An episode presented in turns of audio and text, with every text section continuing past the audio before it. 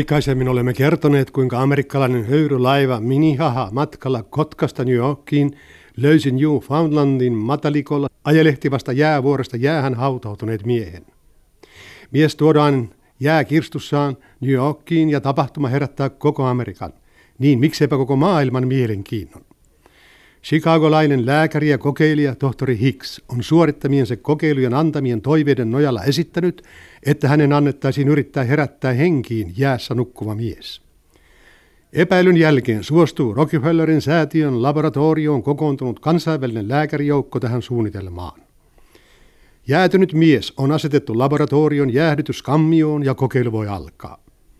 Tilaisuudessa ovat läsnä tohtorit Hicks ja Walters sekä professorit Lutters ja Cohen.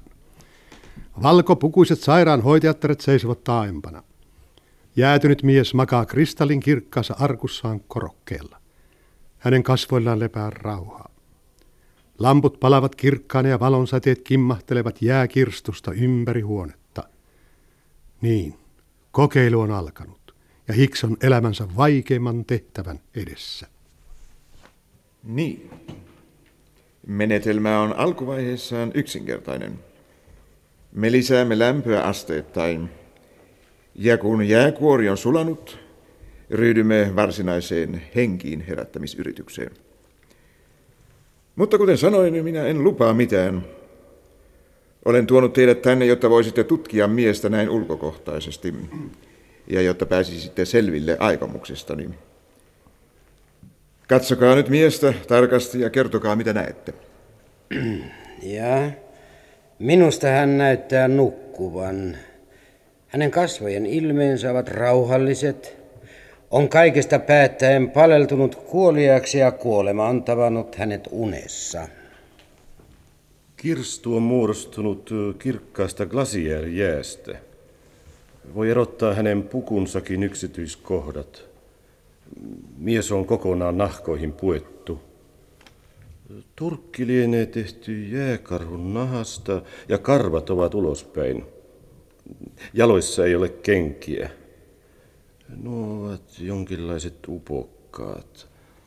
Minusta tuntuu kuin olisivat ne hylkeen nahasta, mutta sehän nähdään sitten kun jää on sulanut. Jää. Muuta minä en tällä kerralla huomaa. No te, sisar Siimen. Mm, hän on varmaankin ollut eläessään kaunis mies. Hänellä on musta parta ja, ja piirteet ovat kauniit. Kun päänpeitteenä on nahkainen huppu, en voi tarkemmin hänen kasvojaan erottaa, mutta vaistoni sanoo, että hän on ollut sellainen ulkoilmamies, joka on, joka on paljon tottunut kestämään vaaroja ja vastuksia. Mm-hmm. Varsin mielenkiintoinen huomautus, sisar. Teillä on tarkka silmä. Olisin miltei valmis lyömään vetoa, että mies on kuollut nälkään. Katsokaa hänen kuopalla olevia poskiaan ja syvälle painuneita silmiään. Nälkä on ollut yhtenä tekijänä hänen menehtymisessään. No, tuohan on tavallista. Harhailu jäälautalla, ravinnon puute, harhanäyt, hourailut ja sitten lopuksi siunattu pakkanen, joka tainuttaa miehen ja saattaa hänet ihanaan uneen. Hän on kuollut ollessaan onnellisten unien maassa. Hm. Ja viimeiset ajatukset ovat varmaankin olleet miellyttäviä. Koskapa minusta tuntuu... Mm. Valaistus on kylläkin tällä kohdalla vähän heikko. Niin. Minusta tuntuu kuin mies hieman hymyilisi. Teistä olisi pitänyt tulla runoilija, tohtori Walters. No niin. Täällä on hieman liian kylmä, jotta voisimme jatkaa tätä tarkasteluamme. Olen teille nyt esittänyt potilaan ja hoito voi alkaa, kuten sanotaan. Ensiksi teemme siten, että siirrymme oven ulkopuolelle, suljemme sen ja vähennämme kylmyyttä vähitellen. Te, tohtori Oltes, olette koko ajan käytettävissäni. Ja toivon myös teidän muidenkin olevan saatavissa silloin, kun hetki koittaa. Sairaanhoitajattaret pitävät huolta siitä, että tarpeelliset instrumentit ovat täällä silloin, kun tarvitsen. Samaten tarvittavat lääkkeet.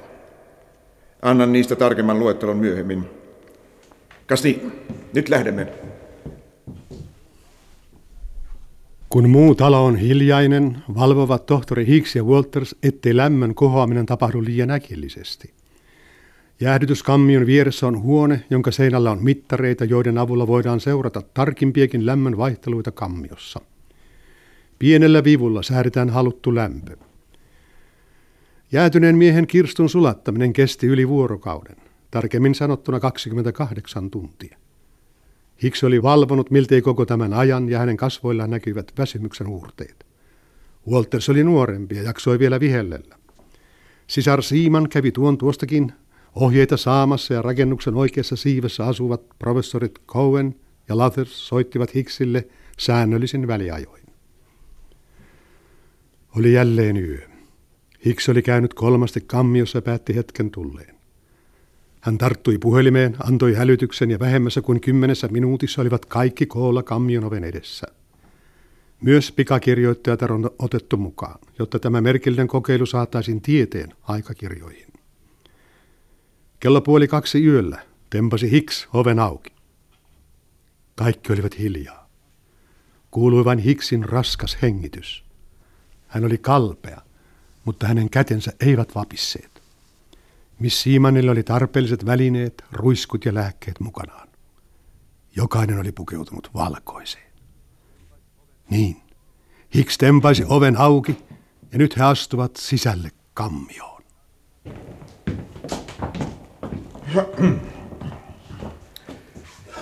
Mm-hmm. Kuten näette, herrat, on vesi jo ennättänyt kuivua lattialtakin. Ja nyt on meillä vain kymmenen astetta. Mutta olen huolehtinut siitä, että lämpö meidän täällä ollessamme hitaasti kohoaa aina 25 asteeseen saakka. Luultavasti joudutte hikoilemaan, mutta sitä en voi auttaa. Asettakaa pari tuohon. Siinä, auttakaa minua miehen riisumisessa. Nämä ovat omituisimmat alusvaatteet, jotka koskaan olen nähnyt. Omituinen kudos. Missähän maailmanpaikassa nämä ovat kudotut? Sekä ihokas että housut ovat luonnottoman paksut. No ja, ehkäpä näitä juuri tarvitaan siellä napamaissa. No kas niin, nostetaan mies paareille. Kiitos Letas. Joten sijoittakaa nyt huopa hänen alaruumiinsa peitoksi, olkaa hyvä. Tohtori Hicks rohkenen ehdottaa, että professori Laters ottaisi huolekseen sanelun pikakirjoittajalle. Mm-hmm. Mikseipä? Istukaa tuohon, missä Simons. Professori Laters sanelee teille jotakin pian. Tohtori Hicks hieroo nyt miehen niskaa, valtimoita ja sydämen kohtaa. Mm. Mm. Te Cohen ja Otas, auttakaa hieromisessa. Kas noin. Cohen ottaa jalat ja Otas kädet.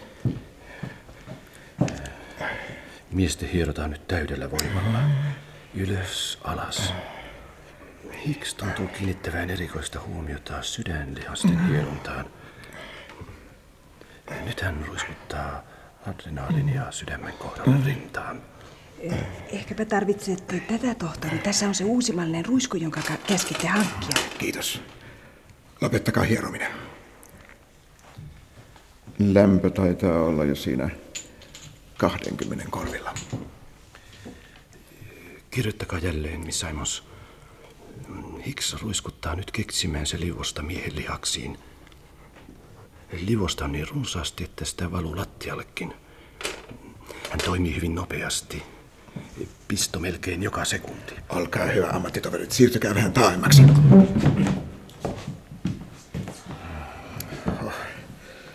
Jopas täällä onkin kuuma. Tässä on lisää liuosta, tohtori. Näky on varsin merkillinen, eikä sitä puutu kammottaviakaan piirteitä. Keskellä jäähdytyskammiota makaa puolialaston mies paareilla. Hänen pitkä tumma tukkansa on valahtanut otsalle ja musta parta eroittuu selvänä vaaleata rintaa vasten. Tohtori Hicks on odottanut parikymmentä minuuttia ja seisoo nyt kädet ristissä rinnallaan. Hänen kasvoiltaan valuu hiki ja suuret hikikarpalot putoavat leualle. Huoneen taustalla on kolme valkopukuista lääkäriä ja kaksi sairaanhoitajatarta. Kuin pelästyneenä vieraana istuu pikakirjoittajatar Kammion ainoalla tuolilla eikä tiedä, mihin päänsä kääntäisi. Kun 20 minuuttia on kulunut, uudistaa Hicks ruiskutuksensa. Samassa tulee muihinkin läsnäolijoihin eloa. Simons, kirjoittakaa jälleen ruiskutus vasemman käden hauislihakseen. 20 minuuttia. Katsokaa! Lihas liikaa. Hiljaa siellä. Ai, sen täytyy olla vain näköhäiriö. Kyllä minustakin näytti, että oikea käsi liikahti. Pian lisää liuosta. Pian, pian. Simons, kirjoitakaa. Tohtori Hicks jatkaa ruiskutuksiaan. Havaitaan, että oikean käden lihakset värähtelevät. Ja, ja, mutta tämähän on mahdotonta. Miss Simons, tohtori jatkaa edelleenkin pistoksiaan. Miehen poskille nousee puna. Tehän olette aivan kalpea, professori Cohen. Ottakaa kaulus pois, muuten tukehdutte. Pian, Miss Simons. Nyt ovat ruiskutukset päättyneet ja tohtori Hicks ryhtyy jälleen hieromaan miestä. Hän aloittaa niskalihaksista. Nopeasti. Tulkaa auttamaan hieronnassa. Walters, hierokaa yläruumista. Nyt jatketaan hieromista ja kolmet kädet ovat tässä työssä mukana. Nyt, nyt! Hän, hän aukaisi silmänsä. Hän elää! Hän elää! Tuohan on kuolleen miehen katse. Mutta katsokaa, hänen poskillaan on nyt punaa. Kuumaa maitoa. Heti. Ja sitten huopa paikoilleen. Miss Simons, kiireesti. Kirjoittakaa sinne seisoallanne. Kirjoittakaa. Tohtori Hicks juo nyt maito. Ääs! Mies juo nyt maitoa. Ei, ei, ei, ei. Hänen, hänen suuhunsa kaadetaan sitä. Ja sitä tippuu suupielistä huovalle. Hicks nostaa hänen päätään. Miehen silmät olivat äsken auki, mutta nyt ovat luomet sulkeutuneet. Minä olin nähnyt ihmeen vielä vanhoilla päivilläni. Nyt te, hyvät herrat, tiedätte kaiken, mitä pitää tehdä. Tiedätte sen yhtä hyvin kuin minäkin. Eh, ehkä professori Cohen ottaa nyt komennon. Eh, Minua pyöryttää. Oi, ottakaa kiinni, hän kaatuu! Ovi kiinni! Professori Cohen, tehkää jotakin. Hicks on mennyt kasa ja, ja minä olen päästäni pyörällä. Minuakin pyöryttää. Mutta pian paarit tänne. Huone ykkönen. Walters, ottakaa Wright mukananne vahtivuoroon. Te vastaatte nyt potilaasta. Sairaanhoitajattaret Malli ja Siiman vuoroon. Kaksi miestä sijoitettava potilaan huoneen oven eteen vartioon. Kaikilta on pääsy kielletty, kunnes toisin määrätään. Lisää huopia ja lämmintä lihalientä meille kaikille. Kyllä, kyllä, herra professori, mutta eikö hänet kuitenkin pitäisi ensin desinfisioida? Oletteko hullu? Jos mies on kerran nyt elänyt jään sisällä, niin kyllä hän on puhtaana pysynyt.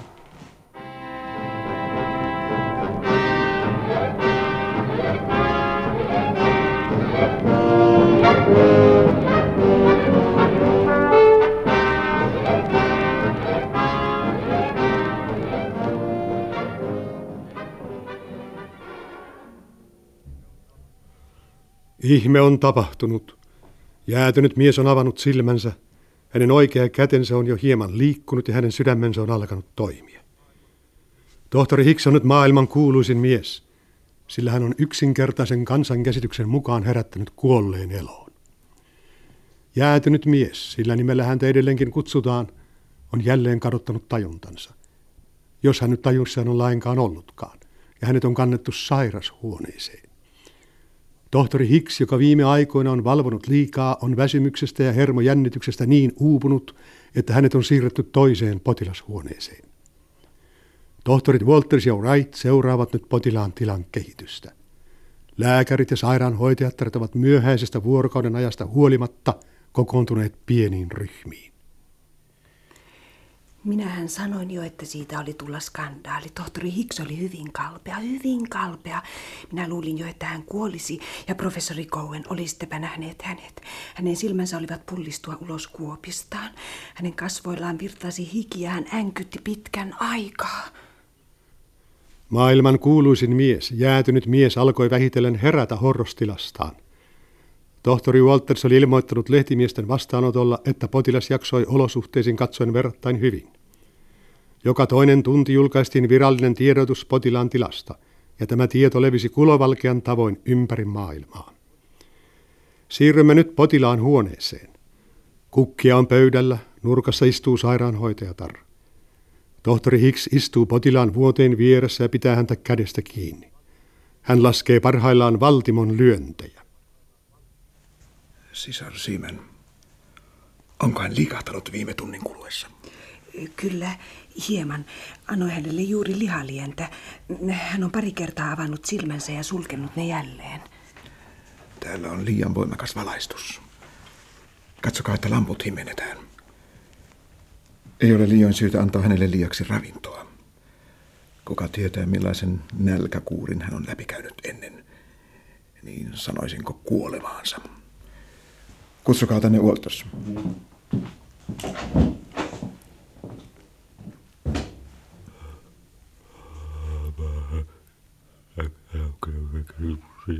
Nyt hän jo puhuu. Shh, hiljaa, hiljaa. Kuulkaa Walters. Mies puhuu jo jotakin. O- o- olkaa hiljaa. Kuunnelkaa. Onko hän jo kauankin ollut tajuissaan? Tulin juuri. Oli hyvä, että satuin olemaan paikalla. Mitä kieltä luulette hänen mutisseen? En saa mitään selvää. Nyt hän taas puhuu. Mennään pois. Mennään, mennään pois. Ei jatketa enää. Se on jotakin outoa kieltä. Ja siitä on nyt otettava selvä. Ehkä hän on skandinaavi. Minä tiedän. Teillähän on täällä tohtori Kastela. Hän on tietääkseni suomalainen. Kutsutaan hänet tänne.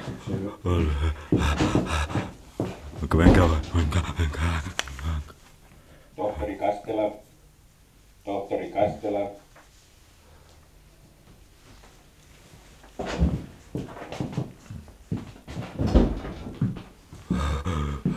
Hyvää päivää, tohtori Hicks. Te olette kutsunut minua. Herra tohtori, voitteko auttaa?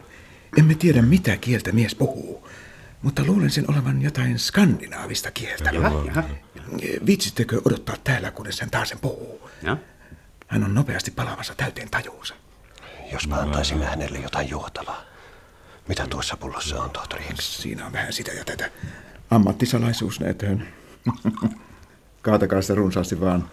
Se on aivan vaaratonta.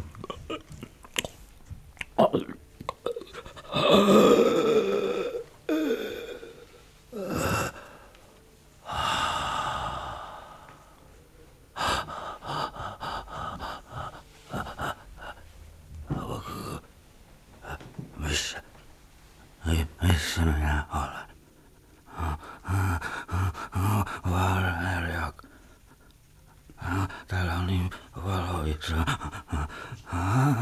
Täällä on seinät. Valeriak. Mitä kieltä hän puhuu? Suomea ja ruotsia sekaisin. Koitanko puutella häntä? Kyllä. Walters, antakaa hänelle vettä. Hänen kielensä on kuivan näköinen. Kysykää häneltä vain kaikkein tärkeimmät asiat. Hän on lopen uupunut vielä. Oletteko suomalainen? Kyllä.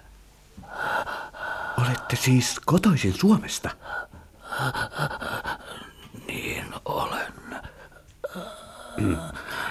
Kuunnelkaa minua nyt tarkasti.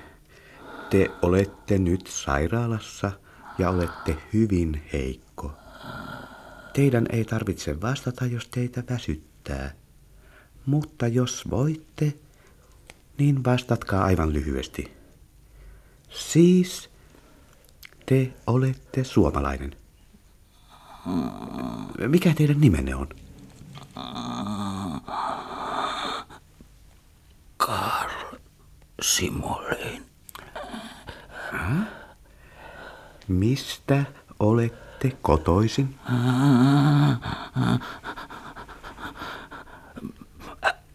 Minä olen Turusta. Minä olen syntynyt siellä.